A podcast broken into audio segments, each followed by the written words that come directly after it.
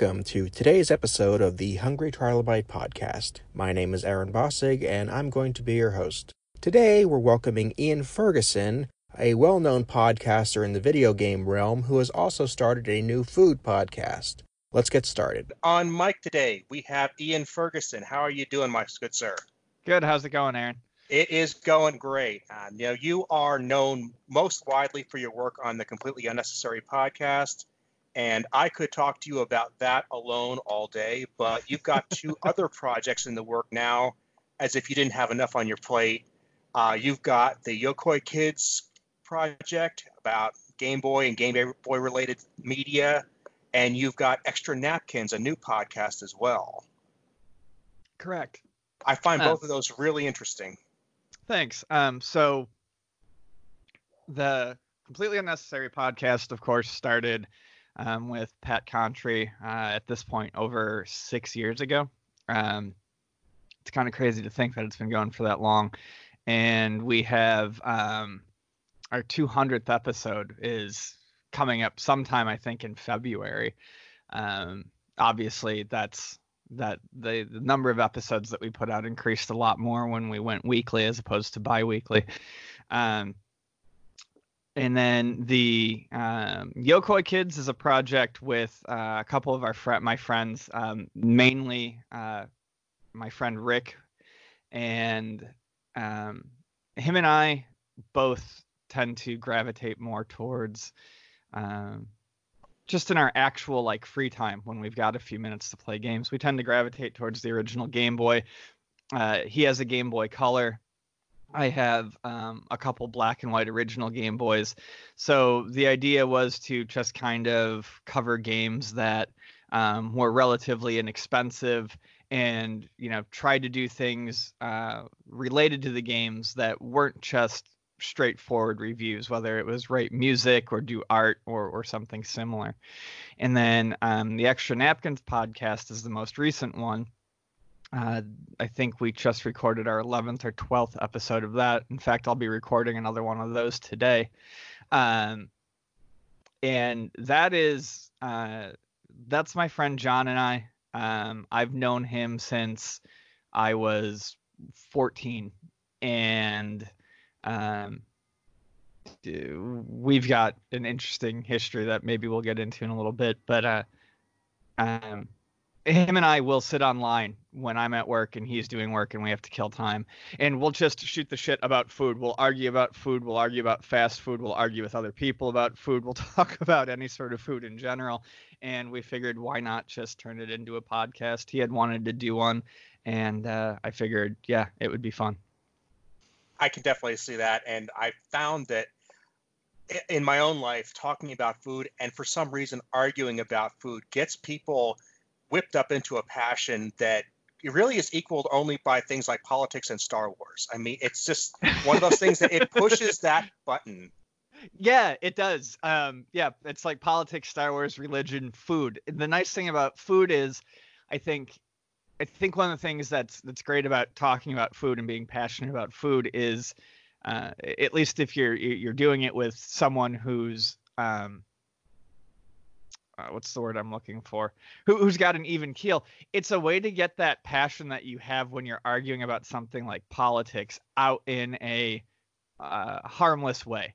Mm-hmm. Um, people feel just as strongly about the things they eat um, you know the memories associated with food the comfort as they do other things you know whether it be like i said religion politics something along those lines yet at the end of the day you're just talking food and i think most people realize that you can walk away from a food conversation uh, and still be friends pretty easily. You know, it, it's something silly that people like to argue about as passionately as they do more important things. I guess is what I'm trying to say.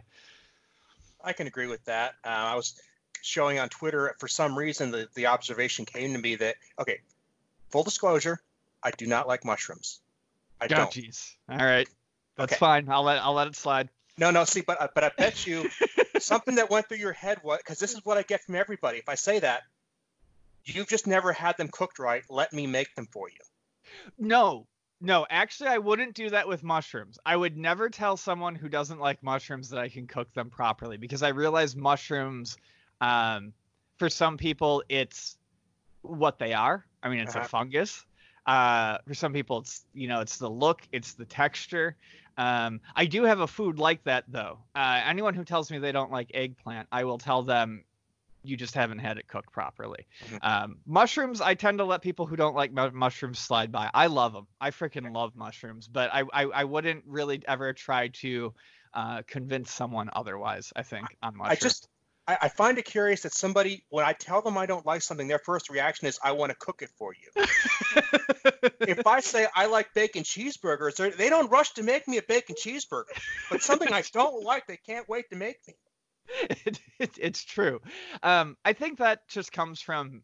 I, I, I would imagine that the people who say that to you are probably probably cooks in their own right or people who enjoy cooking. So, Mhm. you know, um, we do. It happens to me sometimes too. Uh, admittedly, uh, you know, we, we get we get lost in ourselves. We get we get a little ego about it and we just assume that you know if someone doesn't like something well we can be the person who changes that for them And break it up. a little- Okay, there you. We're back, and we're back. And it gets to be even more bizarre when it's something that, you know, you can. We can literally eat off the same plate, and I can have the most wonderful experience in the world, and you can think this is garbage. Yeah And it's just amazing. That's how human senses work. hmm Yeah, and I mean, you know, there's there's taste involved, but there's also things like um I think I think preconceived notions about food going into it are going to affect that as well. Um for instance, I uh I when when it comes to barbecue, I like barbecue that is um I like dry rub. I, I'm not a huge fan of sauce. And anytime I sit down to try, you know, something that is, say, a barbecue with a sauce, um, I'm probably going to enjoy it a little bit. But I'm always going in with this preconceived notion that I'm not going to to like it. So it's going to affect how I I I, I taste that and how I, I react to it. Um, people also tend to get. This is actually something we were talking about on the CU podcast just recently people tend to get attached to brands. So Mhm. say that you're really into say In and Out is your favorite cheeseburger. A lot of people in in California love In and Out. Um, you know, you're probably going to go into trying any new cheeseburger that someone tells you is better with uh, I don't know, a chip on your shoulder, with a little bit of bias against it. I don't know that I don't know that we ever taste things um, as we get older, as we become, as we get, you know, further in life, I don't think we ever taste things uh, without influence or without bias. True enough. I mean, when I lived on the East Coast, I, you know, I had all sorts of places I would go for a burger here and there. And then I moved to the Midwest and suddenly I found Whataburger. And it was like, okay, this is the burger. I mean, at least as far as fast, fast food goes. Whataburger's good, and uh, that was actually the one I was thinking of when I mentioned In and Out because it always seems that there is, um, it always seems to come down to those two uh, that people have really, really strong feelings for. Uh, both are, um, both are definitely institutions and I, I think a lot of it has to do with um it was regional too you know Mhm. you had in and out for a long time was a california thing Whataburger for a long time was a Texas thing. Both Mhm. of those states um, generate a lot of pride in the people who live there or who are Mhm. from there. You don't hear a lot of people who are like, "Yeah, I'm from Wyoming." Or, or you know, you know, I'm from Wisconsin or something like that. You know, the Y states. But people who are from California tend to be proud that they're they live in California. They're from there. Uh, same with Texas. Uh, so when you have a Texas burger or a California burger, and I've had both, and both are good, it's easy to become extra attached to it because of what it represents or where it's from. And I will just say, you know, I'm an Atari Age member. On a couple of occasions, I believe you promised me a sandwich. yes, I, I, I own numerous Atari Age members sandwiches. So, so eh, on the topic of sandwiches, do you know Firehouse Subs? Yes, I do. We have them in San Diego. All right. I didn't know if they were that far west. it's by far the best chain sandwich I could possibly think of. So I really like Firehouse um, as far as a chain goes. I definitely enjoy them. Uh, there is a chain out here though that uh, there's one in Vegas, but other than that, I think it's more or less San Diego, uh, California based. Um, uh, Ike's Sandwiches. It's Ike's Sandwich Company, and the franchises are called Ike's Love and Sandwiches. Um, they make the same stuff. It's just one is corporate owned, one is franchisee owned. Those are really good. And I tend to frown upon chain sandwiches. I'd rather go to like a local deli or something like that. But um, Firehouse and Ike's are both sandwich chains that I actually like pretty well. Don't know Ike, so I can't comment on that. I just, I for years, I would every time you say we'll buy him a sandwich, it's like, does he know about Firehouse? Because yeah, that's a good one. That's definitely a good one. So Anything the, that's not Subway. Yeah, I, I was a Subway fan, huge back in the day. You know, when I was a teenager, I loved Subway, but it's not that they got bad, but there were so many better options that sprang up around them that now I tried and it's like, what what am I here for? Yeah, I can definitely uh, agree with that. It, when I was younger, it was especially like growing up in Western New York where there weren't a ton of delis everywhere. Um, it was an alternative to fast food. You know, it mm-hmm. was just it was something that was different than a burger. But when you move someplace where there's delis every couple of corners, mm-hmm. um, and you know there's more sandwich chains coming out, it it's hard to go back to something like Subway. Subway is, uh, I always say it's it's not even that it tastes bad it's it's the most tasteless food i think i've had from from a restaurant. All the, all the subs taste the same. You could give me a bmt you could give me a bologna you could give me uh you know just about anything they make and it's all going to taste relatively similar.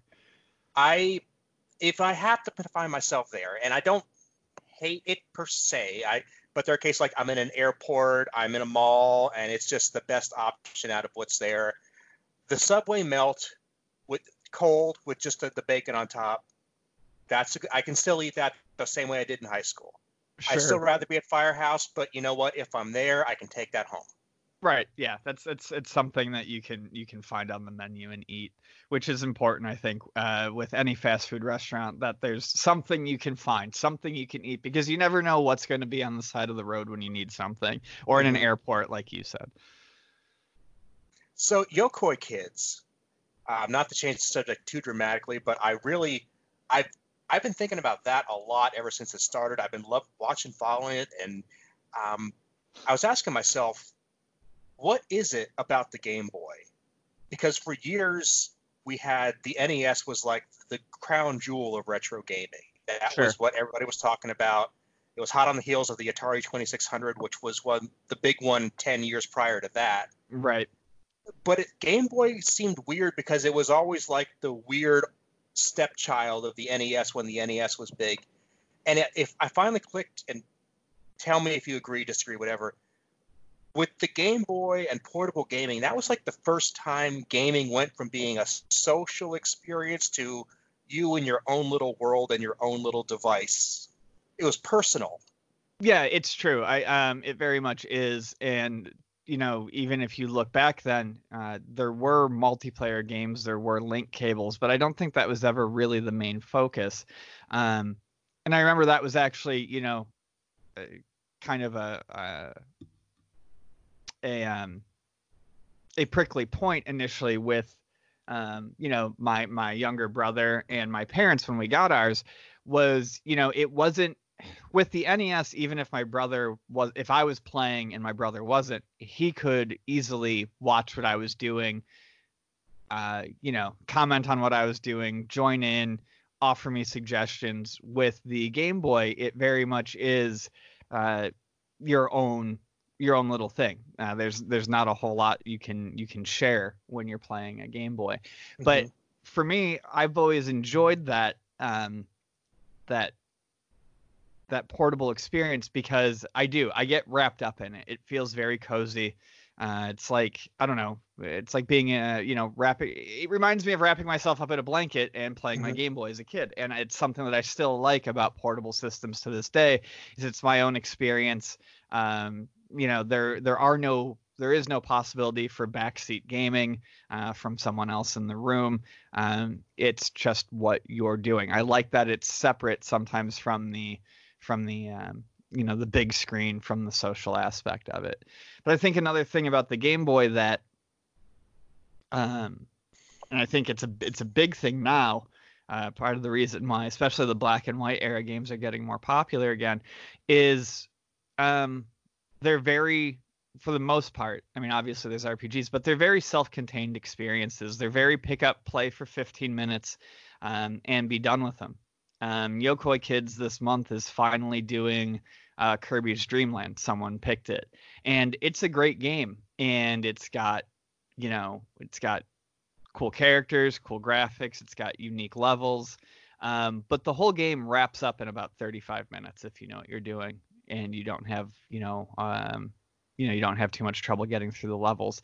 And I think that's perfect. I think a lot of people, as we get older, we don't have time for games that have you know, two hour tutorials, let alone 40 hours worth of gameplay. Uh, there's something nice about leaving a Game Boy on your table with a game in it that you like and being able to, you know, pick it up, enjoy it for 10 minutes when you have the time, and then put it back down and not feel like you're, you know, leaving too much of yourself in that game.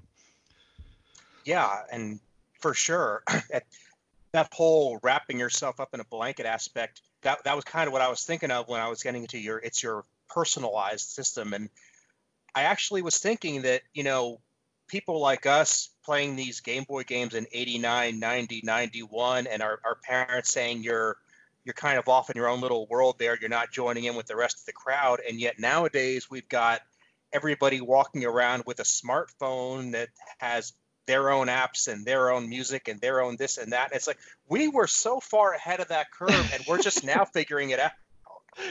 Yeah, yeah, I agree. That's that's very true. Um, you know what what started in 89 with the game boy if you played video games because it wasn't as big of a hobby then has definitely reached out to you know the the whole world um, with smartphones uh, i don't drive so i have a lot of time to um, I walk around a lot. I use public transportation a lot, or um, you know, if I'm going somewhere with my wife and she's driving, I'm in the passenger seat, and I have a lot of time to just look out the window and, and people watch and pay attention to what's going on outside.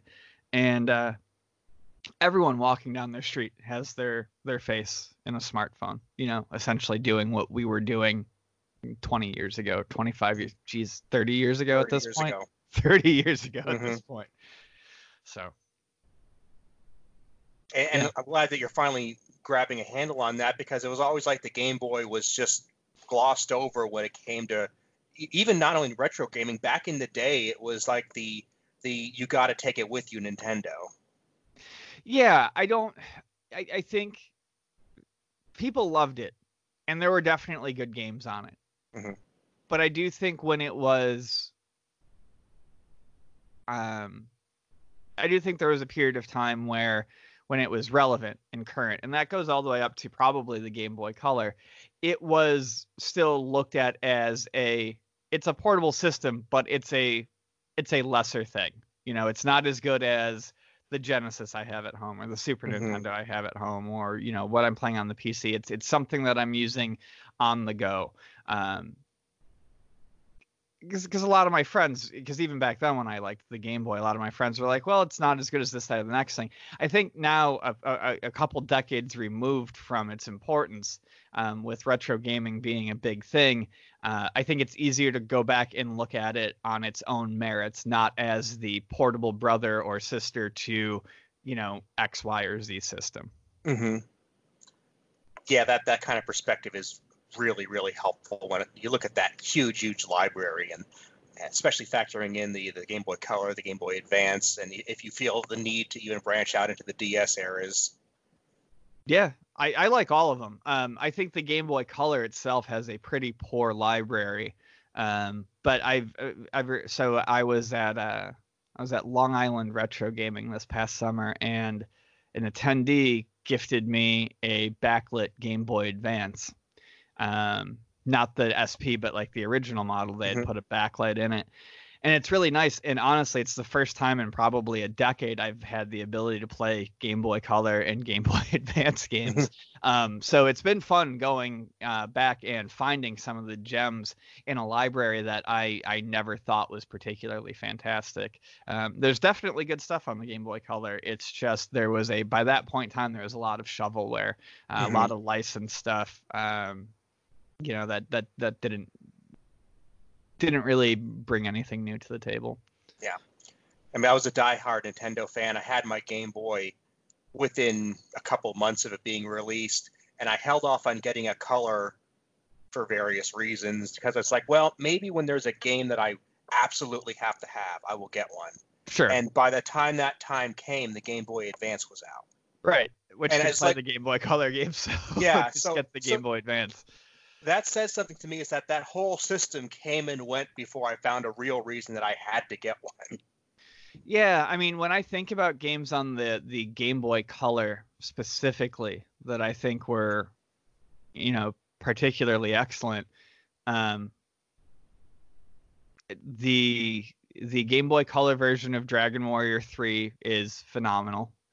Um, new Super Mario, well, not it wasn't new Super Mario Brothers. Super Mario Brothers Deluxe Mhm. was at the time uh, a very interesting thing because you know you we still hadn't gotten quite to the point where you were taking original Nintendo games on the go. You know, there was no those those sorts of ports didn't really happen until the Game Boy Advance. So to be able to take something like Super Mario Brothers, um, they added a lot of the lost levels uh, levels into there too. Um, that was a good that was a good game. But yeah, I mean, I still struggle to think of you know maybe more than five or ten games on the that were specifically Game Boy Color that would have made me buy that system. Uh, the Metal Gear is good on there, but that's tough to find.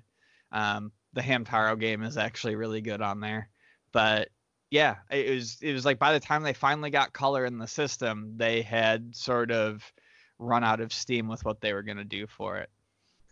Uh, what finally pushed me over the edge were the uh, Oracle Nintendo uh, Zelda games, Sure. and Yeah.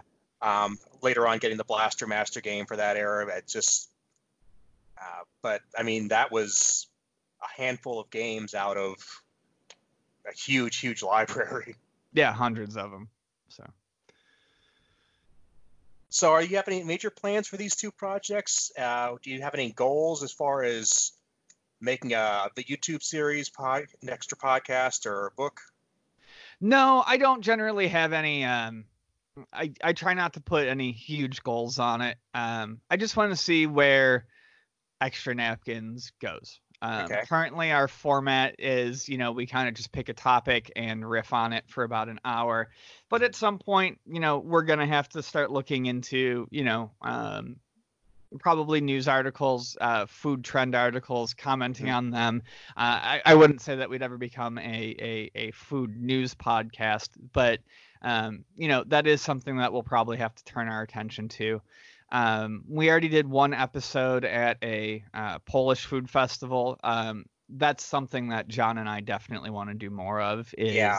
uh, going to festivals and and covering them um, live, or not live, but you know covering them after the fact.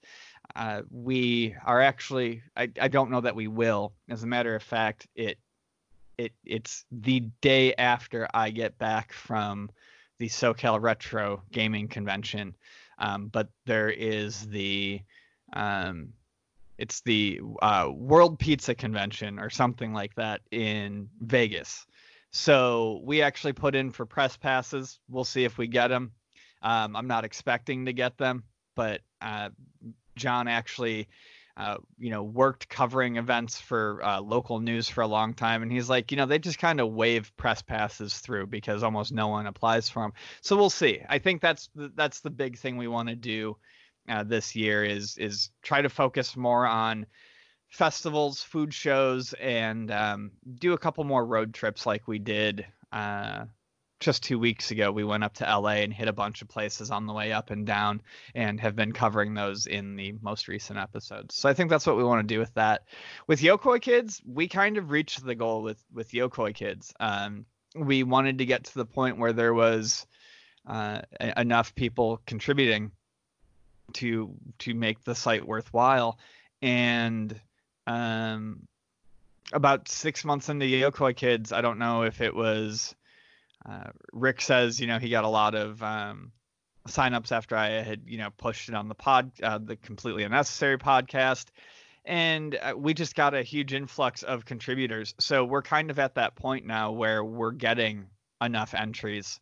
Um, and we're we're happy where that is. Uh, more entries is always good, but I don't know that we are looking to really grow it necessarily. I think Rick and I have always had this idea that we might put out a couple of zines uh, that are Yokoi Kids related with a couple of like because uh, he does a lot of comic art. I write a lot. You know, we would maybe do a couple of one-off print zines that were Yokoi Kids related, but yeah, nothing huge. Um, yeah, no books in the works or anything like that. Well, I actually think uh, just having a, a website with good, solid content is actually really admirable because we're kind of getting away from that on the internet where everything's being pushed to social media and made it to clickbait and just to have some good solid content about an interesting subject is something not enough people are doing. Thanks. Yeah i agree. It's um i've noticed that too. You know 15 years ago uh, i would load up uh, you know whatever web browser i was using netscape probably at the time. And you know there would be a, a list of 10 websites in my head that i would run down and mm-hmm. You know every day when I would log on.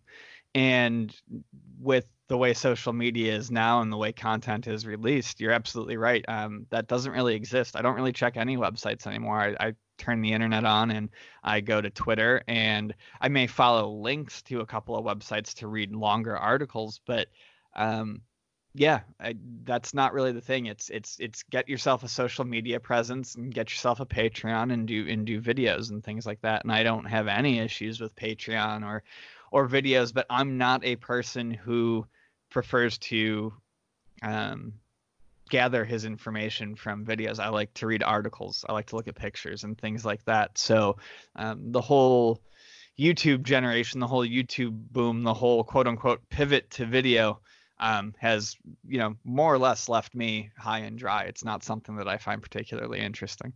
Yeah. Uh, if it's of any consolation, it, it, it does still exist, but it's a lot harder to find, and the people who maintain it aren't necessarily doing it the way that you and I would prefer it be done. But I mean, people are still making these articles out there. You just have to look a little deeper.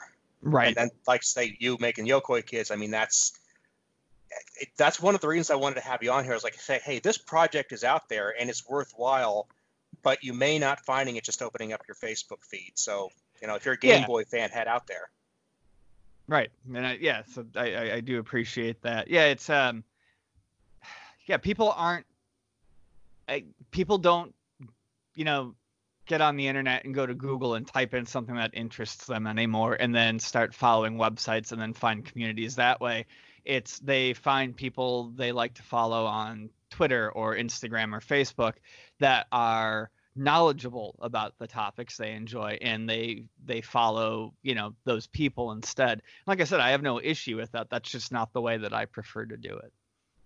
Wikipedia and the internet archive are kind of i think the, the last bastions of that old style internet information repository because they they'll link to those sites the, the personal websites and the the the in deep articles, and it's like I said, it's still there, just not the not the main focus anymore. Yeah, I think I think wikis in general are definitely sort of the you make a good point there. I think that's sort of the extension of um, what we were talking about. You know, you don't have I mean, I'm sure you do, but you know, unlike in 99, 2000, 2003, 4, 5, you know, you're not going to a um, you know a website that's all about the NES, NES World or something, and then reading about it and learning your stuff from there. You're going to wikis and various you know places like that that cover all of the Nintendo games, or you know you'll find a link in one and you'll just follow those links down a rabbit hole. Um, it's it, it it's it's similar. It's a little different. It's, it, it it's similar enough though. I, that's Yeah. how I spend my evening, you know, reading up on topics. Is I just keep clicking links in a Wikipedia or Mm-hmm. a wiki of some sort until it's you know three in the morning and I'm done. Yeah. I mean, I, I, people talk about the YouTube rabbit hole and they can just be on there for hours. I can't. I mean, I'll, I'll spend 30 minutes on there and I'm done. But I hit Wikipedia and I type in something that interests me, and yeah, it's three in the morning when I'm done. Yeah, yeah. I mean, they really are kind of two sides of the same coin. One is text and one is video and audio. So, hey, I know that you're a busy guy and you probably got customers coming in later you got to get to, but if somebody wants to follow this information, you know, and check out Yokoi Kids or anything else, where can they find you on the internet? So Yokoi Kids is uh, at. Let me. Actually, I need to double check that because it's just a link. Uh, so let me find out. So you can find me at Pixelsicle P X L S I C L E um, on Twitter. Um, you can find Yokoi Kids at on Twitter at Yokoi Kids Y O K O I K I D S. Um, Extra Napkins is also on Twitter. It's at e napkins, and then Yokoi Kids itself, the website, which is the you know more important thing, uh, is yokoikids.wordpress.com. Awesome. And I'm going to make sure all that gets into the show notes. So if somebody is just listening to this and can't write it down, my website will have everything on there. Awesome, I appreciate it. Awesome. Is there anything else you want to cover while we're here? No, that's it. I think we covered it. Um, definitely check out Extra Napkins. Check out Yokoi Kids. Uh, if you're listening to this, there's a good chance that you probably already know about the Completely Unnecessary podcast because that's that's where uh, I think that's where I'm most well known from. Um, and yeah, that's about that. Awesome. Well, man, thank you so much for being here. I would be glad to have you back anytime because you're a heck of a fun guy. And I just like picking your brain. Thanks, man. Anytime. Take good care. See you soon.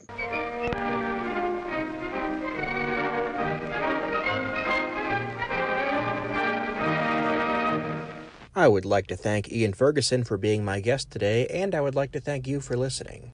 For the Geek Resources part of the show today, I'm going to swing back to our conversation and recommend AtariAge.com. Atari Age is a fantastic video game website that focuses mostly on the classic era of games, specifically Atari, but is also a really great website to learn about anything video game related if you go into the forums and talk to the many, many fine people there who know just what they're talking about and can talk like adults about pretty much any topic you throw at them. I strongly recommend Atari Age if you like video games at all, and I'm sure Ian would back me up on this. For the community building part of the show today, I'm going to suggest if you use Twitter or Facebook, share links to the Hungry Trilobite podcast on your page, either directly on your page or even better, tag a friend in them who you think would like it. That's the kind of word of mouth that really helps build the show in a hurry. Thanks so much, and we'll see you next time.